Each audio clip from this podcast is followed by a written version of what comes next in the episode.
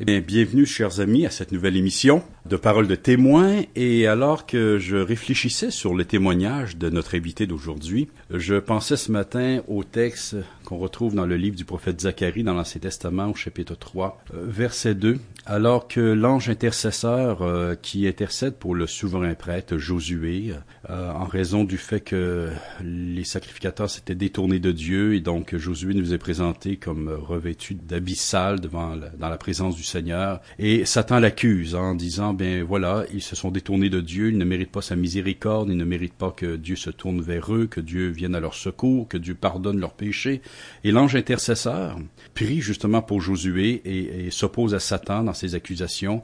Et il dit concernant Josué, n'est-ce pas là un tison arraché du feu?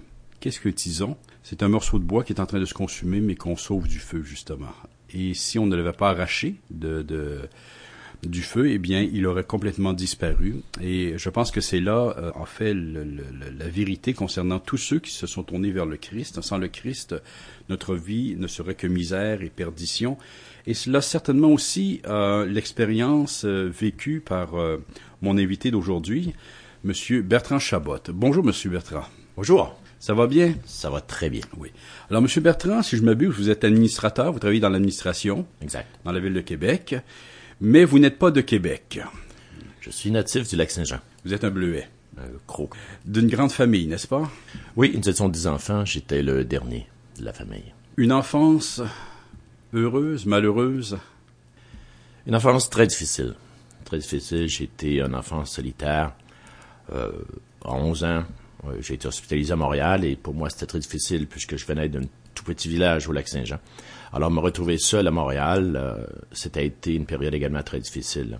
Euh, j'ai été soigné pour une malformation cardiaque, une baptismale, euh, qui à l'époque était très difficile et qui l'est encore, naturellement. Euh, c'est des choses qui ne partent pas et qui restent. mais les médecins, à cette période-là, ce que mon médecin m'a dit par la suite, c'est qu'il ne s'attendait pas du tout que je dépasse l'âge de 15 ans. Alors, ils ont surveillé ma croissance, à savoir est-ce que j'allais passer l'âge? Et, par la grâce de Dieu, je l'ai passé. Oui, parce que vous me semblez être un peu plus âgé que 15 ans, M. Chabot. De très peu. On peut inverser les chiffres et ajouter un peu. OK. Vous me disiez justement, juste avant l'émission, que vous voyez dans tout cela la main de Dieu déjà à l'œuvre. Dans... Enfin, vous voyez aujourd'hui la main de Dieu à l'œuvre euh, dans votre vie à ce moment-là. Oui, c'est sûr qu'à la période euh, où j'ai vécu euh, certaines choses, je ne pouvais pas voir l'œuvre de Dieu, mais j'ai toujours été très croyant. Et je réalise vraiment aujourd'hui que le Seigneur m'a gardé depuis ma naissance. Peu importe ce qui est arrivé, peu importe ce que j'ai pu faire, ce que j'ai pu commettre, euh, et qui lui a déplu, chose sûre et certaine. Mais euh, le Seigneur m'a toujours gardé et je l'ai vraiment réalisé une fois que j'ai réalisé mon élection, mon salut. Quand vous, vous disiez que vous n'avez pas nécessairement eu une enfance très heureuse. Vous faites référence au fait que, selon les médecins, vous, n'auriez pas dû euh, survivre euh, au-delà de 15 ans, mais il y a eu autre chose plus malheureux que, dans, que vous avez expérimenté dans votre enfance. Oui, c'est sûr que je peux pas me, me rappeler l'âge des débuts, mais je peux me rappeler l'âge où j'ai commencé à réaliser ce qui arrivait. J'ai été abusé par trois personnes de ma famille, euh, mon père et deux de mes frères, sexuellement jusqu'à l'âge de 15 ans où j'ai quitté euh, avec ma mère pour m'en aller à Montréal. Mais j'ai vécu pendant toutes ces années euh, ces choses atroces, là, que tu veux ou que tu veuilles pas, c'est atroce. Et ça demeure pour toute la vie. Les blessures sont là et elles demeurent. La seule personne qui peut les guérir, c'est Christ. Euh, ça a été très, très, très difficile pour moi parce que j'avais pas aucun droit euh, d'avoir des amis, d'avoir autre chose. J'ai passé cette vie complètement solitaire, sans avoir d'amis chez moi pendant toutes ces périodes. Euh, j'étais complètement seul. Euh, naturellement une chance que j'avais ma mère, que j'aime beaucoup, que j'ai toujours aimé d'ailleurs. Euh, qu'à partir de 16 ans, mon père a été hospitalisé en psychiatrie pour un caillot au cerveau. Euh, il est resté là jusqu'à son décès dix ans plus tard. Alors, lors que mon père était hospitalisé, je suis parti avec ma mère à Montréal, où, naturellement, les abus ont cessé. Donc, des souvenirs assez douloureux quand même de votre enfance. Ouais. Quand, quand, vous dites que vous ne pouviez pas parler aux gens de l'extérieur, est-ce que c'est parce que vous, vous, avez mentionné tout à l'heure que vous étiez euh, solitaire, mais est-ce que c'était par choix personnel, euh, en raison de votre caractère, ou c'est parce qu'en raison de ce qui se passait à la maison? En raison de ce qui se passait à la maison. Euh, je n'ai jamais pu inviter des amis à venir chez moi, venir chez moi. J'ai mes cousins près où je demeurais. Qui venaient, mais jamais personne qui pouvait rester. Alors à ce moment-là, ça devient une période très difficile pour un enfant euh, de pas pouvoir partager soit avec des amis I ou des amis E, de pas avoir personne avec soi. Alors les seules personnes que je voyais, c'était à l'école. Et ensuite, lorsque je retournais à la maison, bon, on, on retombait dans la même politique. Donc, à 16 ans, vous partez avec votre maman et vous l'avez bien souligné, je pense euh, que vous l'aimiez beaucoup. Elle est décédée maintenant, n'est-ce pas? Mais oui, elle est décédée il y a quelques années, mais elle aussi euh, a vécu des choses très pénibles euh, avec mon père et beaucoup de brutalité, plein de choses. Alors, ça a été une période, période très, très, très difficile que j'ai pu passer une fois qu'on a été déménagé et essayer de passer à autre chose. Maintenant, Bertrand, bien sûr, une telle enfance, ça laisse des séquelles. Hein. on ne ressort pas de, Quand vous êtes parti à 16 ans, là, euh, si vous me permettez l'expression, là, bien québécoise, vous étiez un peu poqué. Hein. ça, laisse quand même des traces, ça, ça, laisse des blessures euh, euh, de telles expériences. Alors, euh, quel a été un peu votre style de vie ou euh, comment est-ce que ça s'est concrétisé, ça, ces, ces, blessures-là dans votre vie par après? Oui, il est sûr et certain que tu le veuilles ou non. Euh, ce que tu as vécu te suit. Il me suit toujours d'ailleurs. Et à cette période-là, je suis arrivé à Montréal. C'est sûr que lorsque tu pars d'un petit village où tu es complètement solitaire et tu tombes à Montréal, où à peu près tout est offert ou tout est ouvert, euh, ce que j'ai réalisé, parce que je regarde un peu partout comment je pouvais rencontrer, voir des gens. Alors c'est sûr qu'à ce moment-là, euh, je suis tombé dans une période où euh, tout ce qui m'importait, euh, c'était le sexe. Tout ce qui m'importait, c'était de sortir dans les bars, dans les discothèques. j'ai continué à vivre cette homosexualité, si vous voulez, avec des gens de toutes sortes dans les villages gays à Montréal, et j'ai vécu ça pendant plusieurs années. Euh, je me cherchais, c'est pas ce que je voulais faire, c'est pas ce que je voulais. Mais euh, la force était tellement grande en moi, c'est tout ce que j'avais vécu depuis ma naissance. Alors je voyais pas autre chose et je voyais pas de sortie non plus. Oui, non, je pense qu'on peut quand même comprendre. Euh, peut-être aussi un désir, peut-être d'essayer de revivre une enfance qu'on qu'on vous avait dérobée. peut-être pas la bonne manière de, de la vivre, mais et comme vous l'avez dit, vous étiez en recherche aussi dans tout cela. C'est parce qu'à ce moment-là, comme c'est la seule chose que j'avais connue et j'avais pas connu autre chose, euh, c'était difficile, même si j'essayais de, de, de, me placer dans ma tête et de dire, bon, euh, je vais rencontrer quelqu'un d'autre, je vais refaire ma vie comme la majorité de mes frères, peu importe ce qu'ils ont vécu avec moi. Euh, se sont tous mariés, ont tous eu des enfants. Alors, je me disais, bon, je dois être capable de faire la même chose. Et vous l'avez fait? Je l'ai fait. en 1975, je me suis marié. Et euh, j'ai beaucoup aimé mon épouse d'ailleurs. C'était une personne extraordinaire. C'était elle également qui m'a parlé la première fois euh, des églises évangéliques et du salut. Euh, j'ai eu deux magnifiques enfants euh, avec mon épouse, qui sont toujours avec moi aujourd'hui. Ils sont toujours des gens fidèles à l'Assemblée, ainsi que mes six petits-enfants. Alors, c'est une grande bénédiction pour moi. Alors, euh, le, ce que mon épouse m'a apporté à ce moment-là, euh, oui, il y a eu des ouvertures, mais ça m'a pas permis euh, d'arrêter. J'étais incapable de pas tromper mon épouse pendant toutes ces années. Alors c'est sûr qu'on peut pas demeurer ainsi. Alors à ce moment-là, moi j'ai, euh, nous sommes quittés, moi et mon épouse, et euh, je suis déménagé à Québec. Mm-hmm. Alors, vous êtes marié en 75. Oui. De, de, de, cette union-là, vous avez eu deux, deux enfants qui, qui, sont toujours vivants, bien sûr, mais vous avez six petits-enfants. Oui. Euh, et puis votre épouse vous a euh, introduit dans une église évangélique. C'est elle qui la, la première a commencé à fréquenter ou euh?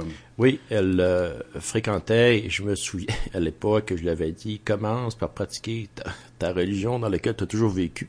Et après ça, tu pourras me présenter autre chose. Et elle l'a fait. Elle est allée voir. Il n'y a jamais personne qui était en mesure de répondre à ces questions. Ensuite, elle est allée à l'église évangélique et c'est là qu'elle m'a parler, d'y aller. J'y suis allé avec elle et j'y suis resté pendant huit ans. Mhm. Bon, malheureusement, euh, il va y avoir rupture plus tard. Euh, mais vous faisiez mention tout à l'heure du fait que euh, à cette même époque, vous avez fait la rencontre de quelqu'un qui, vous est très très cher et qui a eu un grand impact sur votre vie, c'est le pasteur Raymond Perron. Oui, à, l'église où mon ex-épouse m'a parlé d'aller. Raymond était pasteur là avec un autre pasteur senior. Et euh, je me suis lié d'amitié avec euh, Raymond. Et nous avons, euh, il m'a invité chez lui avec Diane et on a prié ensemble et, Et là, j'ai vraiment réalisé quand même l'existence de Christ, qu'il y avait autre chose qui existait que ce que je connaissais, ce que j'avais vécu, qu'il y avait une possibilité pour moi euh, de m'en sortir. Alors, j'ai vraiment confessé mes péchés euh, ce soir-là où j'étais avec Raymond et Diane. Et j'ai reconnu là, que Christ avait tout payé et qu'il était le sauveur et le Seigneur de ma vie. Mais euh, tout n'était pas fini pour moi. OK. Alors ça, c'est très intéressant, Monsieur Chabot, hein, ou Bertrand, on, oui. on, se connaît bien quand même, mais euh, du fait que vous vous êtes converti au Christ, hein, oui. Euh, vous avez confessé que vous étiez un pécheur. Alors ça, c'est vraiment important que vous étiez non seulement une victime, mais aussi un pécheur. Absolument. Ça n'enlève pas le fait que vous avez été victime, bien sûr, d'abus, d'injustice, euh, et personne, bien sûr, ne nie cela. Mais en même temps, vous aviez aussi un problème encore plus profond qui était votre propre péché à vous. Hein, Absolument. Qui, qui, vous empêchait d'avoir une véritable relation avec Dieu. Et là, vous avez découvert Dieu lui-même. Alors, comme vous le disiez, vous étiez croyant lorsqu'ils étiez plus jeunes. Vous aviez une certaine foi. Oui, j'ai toujours, j'ai toujours prié, souvent mal, parce qu'on on sait pas comment. Mm -hmm. On connaît pas la parole, on connaît rien. On prie avec les connaissances et l'enseignement qu'on a réussi à cette date. Mais euh, j'ai voyagé un peu partout, j'ai travaillé un peu partout ici au Québec, là, dans le Nord et tout ça. J'étais souvent loin de ma famille et tout ça. Et mon seul réconfort a toujours été la prière. Okay, ça a toujours été la prière. Mais euh, avec les connaissances naturellement que j'avais. Mais euh, aujourd'hui, je vois quand même la main de Dieu qui te garde depuis le tout début, que le Seigneur te garde. Et même si on se dit aujourd'hui que on, euh, oui, j'étais victime dans tout ça, mais à un moment donné, tu y prends plaisir. Alors tu deviens aussi pécheur que celui avec qui tu le commets. Mm -hmm. okay. et, oui, et, la Bible dit tous ont péché. Alors, euh, bien sûr, ça ne veut pas dire que tous ont commis les mêmes péchés. Euh, tous, tous ont péché, donc on n'a pas tous commis les mêmes péchés, mais on est tous des pécheurs devant Dieu. Exact. Et on a tous besoin d'être sauvés par le sang précieux du, du Seigneur Jésus-Christ. Donc vous êtes tourné vers le Christ, vous avez adhéré à l'Évangile, mais euh, et, et c'est peut-être ce qui rend euh, de manière particulière intéressant votre, votre témoignage, Bertrand, c'est que euh, parfois on entend les gens dire, ben, lorsqu'on, si on se tourne vers le Christ, tous nos problèmes vont être résolus. C'est vrai et c'est faux. C'est-à-dire que nous, nous sommes des pécheurs, nous recevons le pardon de nos péchés, mais tout le problème, du, enfin le problème du péché en tant que dette hein, euh, face à Dieu, euh, tout cela c'est réglé, mais le péché demeure une réalité dans, dans nos vies et on n'est pas là transformé, on n'est pas encore glorifié, hein, on n'a pas atteint, on, on c'est pas encore la résurrection en, en, ce moment, et donc on demeure encore des pécheurs avec nos bagages, avec ce qu'on a vécu par le passé, avec notre caractère, et c'est ça que vous avez expérimenté dans votre vie chrétienne. Oui, absolument. C'est sûr que bon, ce que j'ai vécu, j'ai vécu quelque chose avec euh, avec Christ en en parlant avec Raymond et Diane, et c'était pour moi une grande, grande, grande bénédiction. Mais c'est sûr que euh, on est tous pécheurs et euh, j'ai déjà vécu dans une autre assemblée où on me disait bon, euh, on prie pour toi et t'es libéré, c'est fini, tu vis plus. Euh, tu vis plus dans le péché, tes péchés sont pardonnés et ton problème euh, d'homosexualité c'est réglé. Alors moi je repartais, je rencontrais Raymond, je, dis, je comprends plus rien. C'est pas vrai. Mm -hmm. Alors c'est là que j'ai vraiment réalisé que c'est ton, c'est pas l'homme qui va prier sur toi et que euh, ton péché est parti. Alors bon, oui, je vivais toujours dans le péché. J'ai vécu encore après cette période-là, euh, pendant cinq ans avec quelqu'un euh, ici à Québec. Euh, et puis cette personne-là, j'étais incapable de pas lui parler de Christ. Je lui parlais de Christ. Et et euh, ça rendait cette personne complètement euh, complètement bleue, complètement en folie et euh, n'acceptait pas du tout, du tout que j'en parle. Alors jusqu'au moment où après cinq ans, là, j'étais plus capable, je réalisais, je priais constamment et je ne pouvais plus supporter cette personne. Alors euh, je l'ai sorti de la maison, j'ai appelé la police, je l'ai fait sortir. Ok, oui. Une autre rupture. oui, mais une bonne. Oui. Euh, intéressant donc Bertrand parce que euh, c'est cela. Donc vous saviez, vous, vous, vous étiez toujours, euh, vous vous considériez comme chrétien, mais vaincu par euh, une passion intérieure. Oui. Euh, et, et, et, je pense pas me tromper en disant que cette expérience-là vous a démontré qu'il y a effectivement une véritable œuvre de sanctification dans le cœur euh, qui, qui s'effectue lorsqu'on se tourne vers le Christ. On reçoit le pardon de nos péchés, mais euh, on vit encore avec une réalité présente. Absolument. Euh, on, on guérit pas immédiatement de tout ça, mais on réalise la grandeur et l'amour de Christ. On réalise là Dieu te fait réaliser tout ce qui est accompli pour toi. Et ces choses deviennent tellement ignobles et euh, plus important du tout pour toi. Mais alors ta vie change, mais ça n'empêche pas que ça peut demeurer. Mais tu as victoire dessus. Mhm. Tu as victoire sur ton péché. Et tu continues à avancer et à marcher le plus possible en sainteté de vie et le moins possible essayer de déplaire à Christ. Mhm. Mais il reste que quand vous avez vécu, bon, cette expérience, enfin, cette relation-là avec cette, cette, personne, vous ne fréquentiez plus d'église à ce moment-là. Non, non, c'est sûr que j'avais demandé à Raymond, garde, euh, je vais m'en aller, je peux pas, je suis incapable de, de, de, vivre ainsi. Et pendant cette période, mais ensuite, euh, oui, je suis revenu encore une fois une fois qu'il y a eu rupture, donc euh, ça a été pour vous le, moment pour dire ben euh, je fais retour à l'Église. Oui, parce que excuse-moi, cette euh, rupture a, été que la personne avec qui j'étais, je l'ai pas forcé, mais je l'ai envoyé très loin. Alors, elle n'était plus dans la province, ce qui m'aidait énormément pour moi. OK? À ce moment-là, cette personne n'était plus du tout ici. Alors moi, je, puis j'étais à Québec, alors que la majorité des gens que je connaissais étaient à Montréal. Alors c'était vraiment comme une nouvelle vie pour moi, ici à Québec. Et vraiment là, quelque chose de vraiment spécial. Et puis à ce moment-là, moi, euh, le lendemain ou le surlendemain que cette personne est partie, je m'en allais au dépanneur lorsque Raymond est passé dans la rue comme ça par hasard et il m'a vu sur le trottoir par hasard, mais... Euh, non, non, je comprends très bien, oui. on, comprend le hasard de Dieu. Hein. Absolument. Je vois, j'ai vu très très bien que cette que cette approche, que cette visite était euh, la main de Dieu qui venait me rechercher encore une fois. Alors encore une fois, on peut voir que depuis le tout début de ma vie, hein, une fois après l'autre, le Seigneur est toujours venu me rechercher. Alors ce qui confirme mon élection, et ce qui m'a rassuré également. Je partageais avec Raymond, je disais, si le Seigneur euh, ne m'aurait pas ramené, si j'avais pas cette culpabilité devant le péché, c'est que je suis pas sauvé. Mm-hmm. Et si je me sens coupable à chaque fois que je fais des choses qui sont incorrectes, c'est qu'il y a quelque chose dans moi qui me dit il y a un bon côté puis un mauvais côté. Et ça, c'est l'œuvre de Dieu. Euh, ça, c'est très intéressant, Bertrand, parce que ce que vous êtes en train de nous dire, en fin de compte, et c'est ce que vous avez expérimenté, c'est que euh, oui, euh, ben, nous, premièrement, nous sommes des pécheurs, donc on transgresse les commandements de Dieu. Nous sommes victimes d'autres pécheurs, hein, mais nous sommes premièrement pécheurs nous-mêmes devant Dieu. Et deuxièmement, euh, euh oui, le, Seigneur, bien sûr, offre sa grâce. Vous l'avez expérimenté d'ailleurs dans votre vie. Mais euh, cette grâce-là, justement, elle ne fait pas fi euh, je cherche le terme, mais euh, Dieu, Dieu est un Dieu saint. Hein? Dieu est un Dieu juste qui n'aime pas le péché. Alors quand on, dit grâce, ça veut, ça veut tout dire. Hein? C'est un cadeau qui n'est pas mérité. Et on peut pas s'approcher de Dieu avec n'importe quelle attitude. Il faut une attitude de repentance. Dieu accueille des pécheurs. Dieu se plaît à sauver des pécheurs. Dieu, Dieu n'a pas cherché des gens, des justes. Hein. C'est Jésus lui-même qui disait, je ne suis pas venu sauver des justes, mais des pécheurs. Mm. Euh, euh, euh, a besoin d'un médecin, celui qui réalise sa, maladie, justement, son, son Absolument. Et, au niveau spirituel, donc bien sûr, son, sa, condition spirituelle devant Dieu, son besoin d'être sauvé.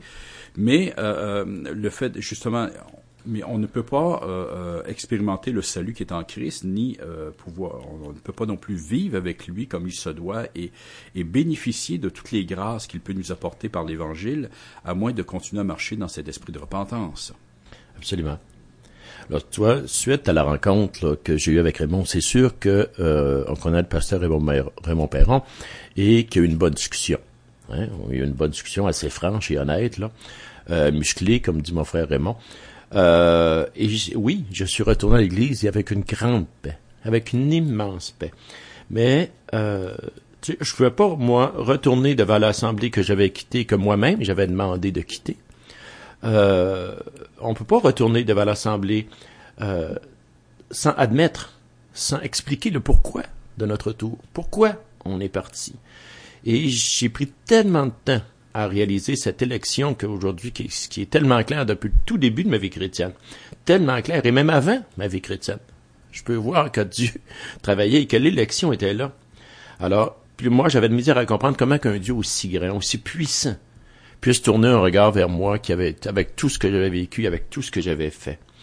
Alors, moi, j'ai, j'ai vraiment réalisé que la grâce de Dieu, elle était infinie, elle était bonne, elle était superbe. Et le psaume 23, euh, qui a été pour moi là une grande source de bénédiction, sachant que le bon berger me ramenait continuellement dans son troupeau, Malgré mes écarts, malgré mes éloignements, il me ramenait continuellement. Ça, c'est un berger. Ça, c'est un père. OK? Et, et encore une fois, je, voyais en tout temps et en toute chose comment il m'avait choisi et comment que ma famille, parce que pour ce qui est de mes frères et de mes sœurs de sang, euh, j'ai plus vraiment de contact. Ils sont là, mais j'ai plus rien de commun avec eux. Je peux pas les rencontrer. Tout ce que c'est, c'est euh, euh, c'est la boisson, c'est le, le, le, sexe, c'est les blasphèmes. On n'a plus de lien. Là, j'ai vraiment réalisé que ma famille était là que ma famille était avec les frères et les sœurs en Christ. Alors tu reviens pas dans ta famille sans expliquer le pourquoi. Qu'est-ce qui est arrivé? Qu'est-ce que le Seigneur a fait dans ta vie pour te ramener? Et aujourd'hui, la paix que j'ai en Christ, elle est infinie.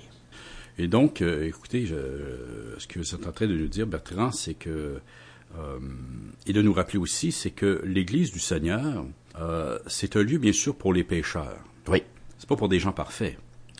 Pas. de toute façon, nous sommes tous pécheurs. exact mais pour des pécheurs repentants cependant. Absolument. C'est là la différence. Pas des gens parfaits qui ont une marche parfaite, c'est une impossibilité, mais il faut la repentance et il y a des des des, euh, des types de comportements euh, qui sont inacceptables dans la maison de Dieu. Absolument, mais tu le réalises vraiment lorsque tu es à l'intérieur de la maison de Dieu. Parce qu'il y a des gens qui pensent que euh, bon Dieu est amour, Jésus nous aime et donc il nous prend exactement comme on est.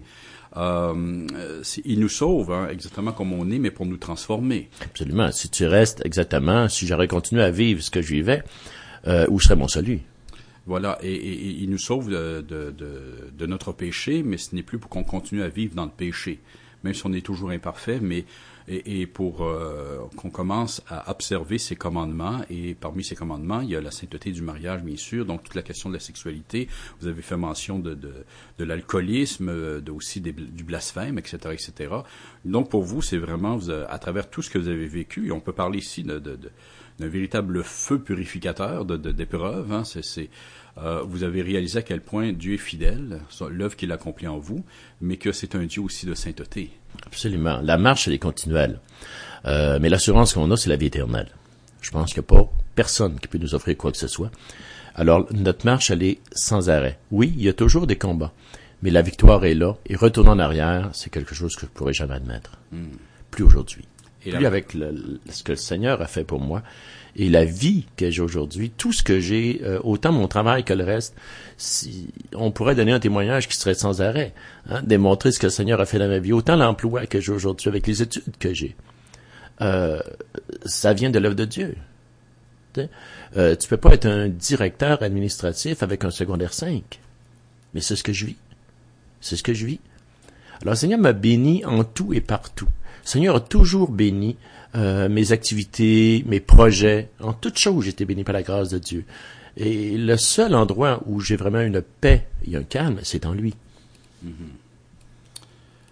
Oui, et la récompense est extra. quand on dit, on dit le, on emploie le terme récompense, mais c'est pas une véritable récompense, on l'entend bien sûr, mais hein, la récompense de notre foi, c'est la vie éternelle. Avec, avec, Dieu pour l'éternité, c'est euh, d'échapper à la perdition éternelle. Peut-être, euh, je vous demanderais, Bertrand, de nous faire la lecture. Vous avez fait mention tout à l'heure du psaume 23. Je sais que c'est un psaume qui, euh, qui vous est, euh, que vous appréciez beaucoup. Et peut-être pour le bénéfice de nos auditeurs, nos auditrices, je vous demanderais d'en faire la lecture maintenant. Absolument. C'est sûr que c'est un psaume qui est connu par beaucoup de gens. Hein. Les gens, même les gens dans le monde connaissent une partie. connaissent une partie de ce psaume. Mais lorsque tu le réalises, lorsque tu le lis, puis lorsque tu le remets sur ce que tu as vécu dans ta vie, ils prennent toute autre source. Ils prennent vraiment quelque chose de spécial et pour moi, il apporte énormément. Il me rappelle euh, ce berger, la houlotte ou le bâton et le bâton que le Seigneur se sert pour te ramener, c'est la bénédiction d'un père. Comme un père devrait agir, non abuser de toi, mais te ramener dans la bergerie, te ramener dans la famille et dans l'amour d'une famille unie en Christ. L'Éternel est mon berger, je ne manquerai de rien. Il me fait reposer dans de verts pâturages. Il me dirige près des eaux paisibles. Il restaure mon âme. Il me conduit dans les sentiers de la justice à cause de son nom. Quand je marche dans la vallée de l'ombre de la mort, je ne crains aucun mal, car tu es avec moi. Ta houlette et ton bâton me rassurent. Tu dresses devant moi une table en face de mes adversaires. Tu oins d'huile ma tête et ma coupe déborde. Oui, le bonheur et la grâce m'accompagneront tous les jours de ma vie, et j'habiterai dans la maison de l'Éternel jusqu'à la fin de mes jours. Amen. Amen. Tu te restes devant moi une table. Ça parle de communion, hein? Absolument. Ça parle aussi d'un grand banquet, de festoyer avec Dieu. Hein? Le Seigneur de dire que si quelqu'un ouvre la porte, qu'il entrera et qu'il soupera avec nous. C'est encore l'idée de communion. Alors si quelqu'un nous écoute hein, et qu'il euh, cette personne justement euh, euh, décide de se tourner et, de tout notre cœur nous espérons que parmi les gens qui nous écoutent que certains le feront de se tourner vers Dieu, vers son Fils en se basant sur sa parole, hein, alors que le Seigneur a dit, je ne mettrai point dehors celui qui vient à moi, lui-même s'est présenté comme étant le, bon berger qui donne sa vie pour ses brebis, eh bien, cette personne doit savoir que euh, la volonté du Seigneur, c'est d'entrer en communion avec elle et de lui donner cette vie nouvelle dont vous avez parlé, la vie éternelle. Et de transformer le cœur de cette personne pour qu'elle puisse commencer à vivre pour lui, s'attacher à une église, bien sûr, commencer à lire sa parole, Bertrand, merci beaucoup pour ce témoignage. Ce fut un plaisir. Écoutez, je repense encore à ce verset dans le livre du prophète Zacharie, un tison arraché du feu. Lorsque j'ai entendu euh, que vous avez sorti euh, ce verset au début, euh, je me retrouvais. Je me retrouvais, ce tison, et je regardais, il était tout noir, son tison. il était retiré du feu pour devenir un diamant. Et parmi les gens qui nous écoutent, sont, ils sont nombreux les tisons, n'est-ce pas, qui ont besoin d'être arrachés du feu présentement. Mm. Et le seul qui peut vous arracher d'une perdition éternelle, d'une vie de misère, euh, d'une ruine euh, à tous les niveaux, c'est le Seigneur Jésus-Christ, le Sauveur, que le Père a donné pour tous ceux qui croient en lui. Hein, ce qu'il nous demande, c'est de se tourner vers lui, de se repentir de nos péchés, de croire en sa parole, euh, de l'accepter comme Seigneur, comme Maître dans notre euh, existence et de vivre désormais pour lui. Et nous pouvons être assurés qu'il va nous arracher du feu de la perdition euh, et nous pourrons rendre témoignage après cela que nous sommes des tisons arrachés du feu. Alors j'espère que ça a été une grande bénédiction pour les gens qui nous écoutent aujourd'hui. Merci beaucoup encore une fois, Monsieur Chabot, d'être venu à nos studios de ces fois. Ça fait plaisir, merci. Que le Seigneur vous bénisse abondamment et puis puisse euh, le Seigneur bénir votre témoignage partagé aujourd'hui. Alors pour nos auditeurs, nos auditrices, euh, encore une fois, euh, merci d'avoir été à l'écoute de cette émission. Que le Seigneur vous bénisse abondamment et au plaisir de se retrouver pour une prochaine émission de Parole de témoins sur les ondes de C'est Foi FM.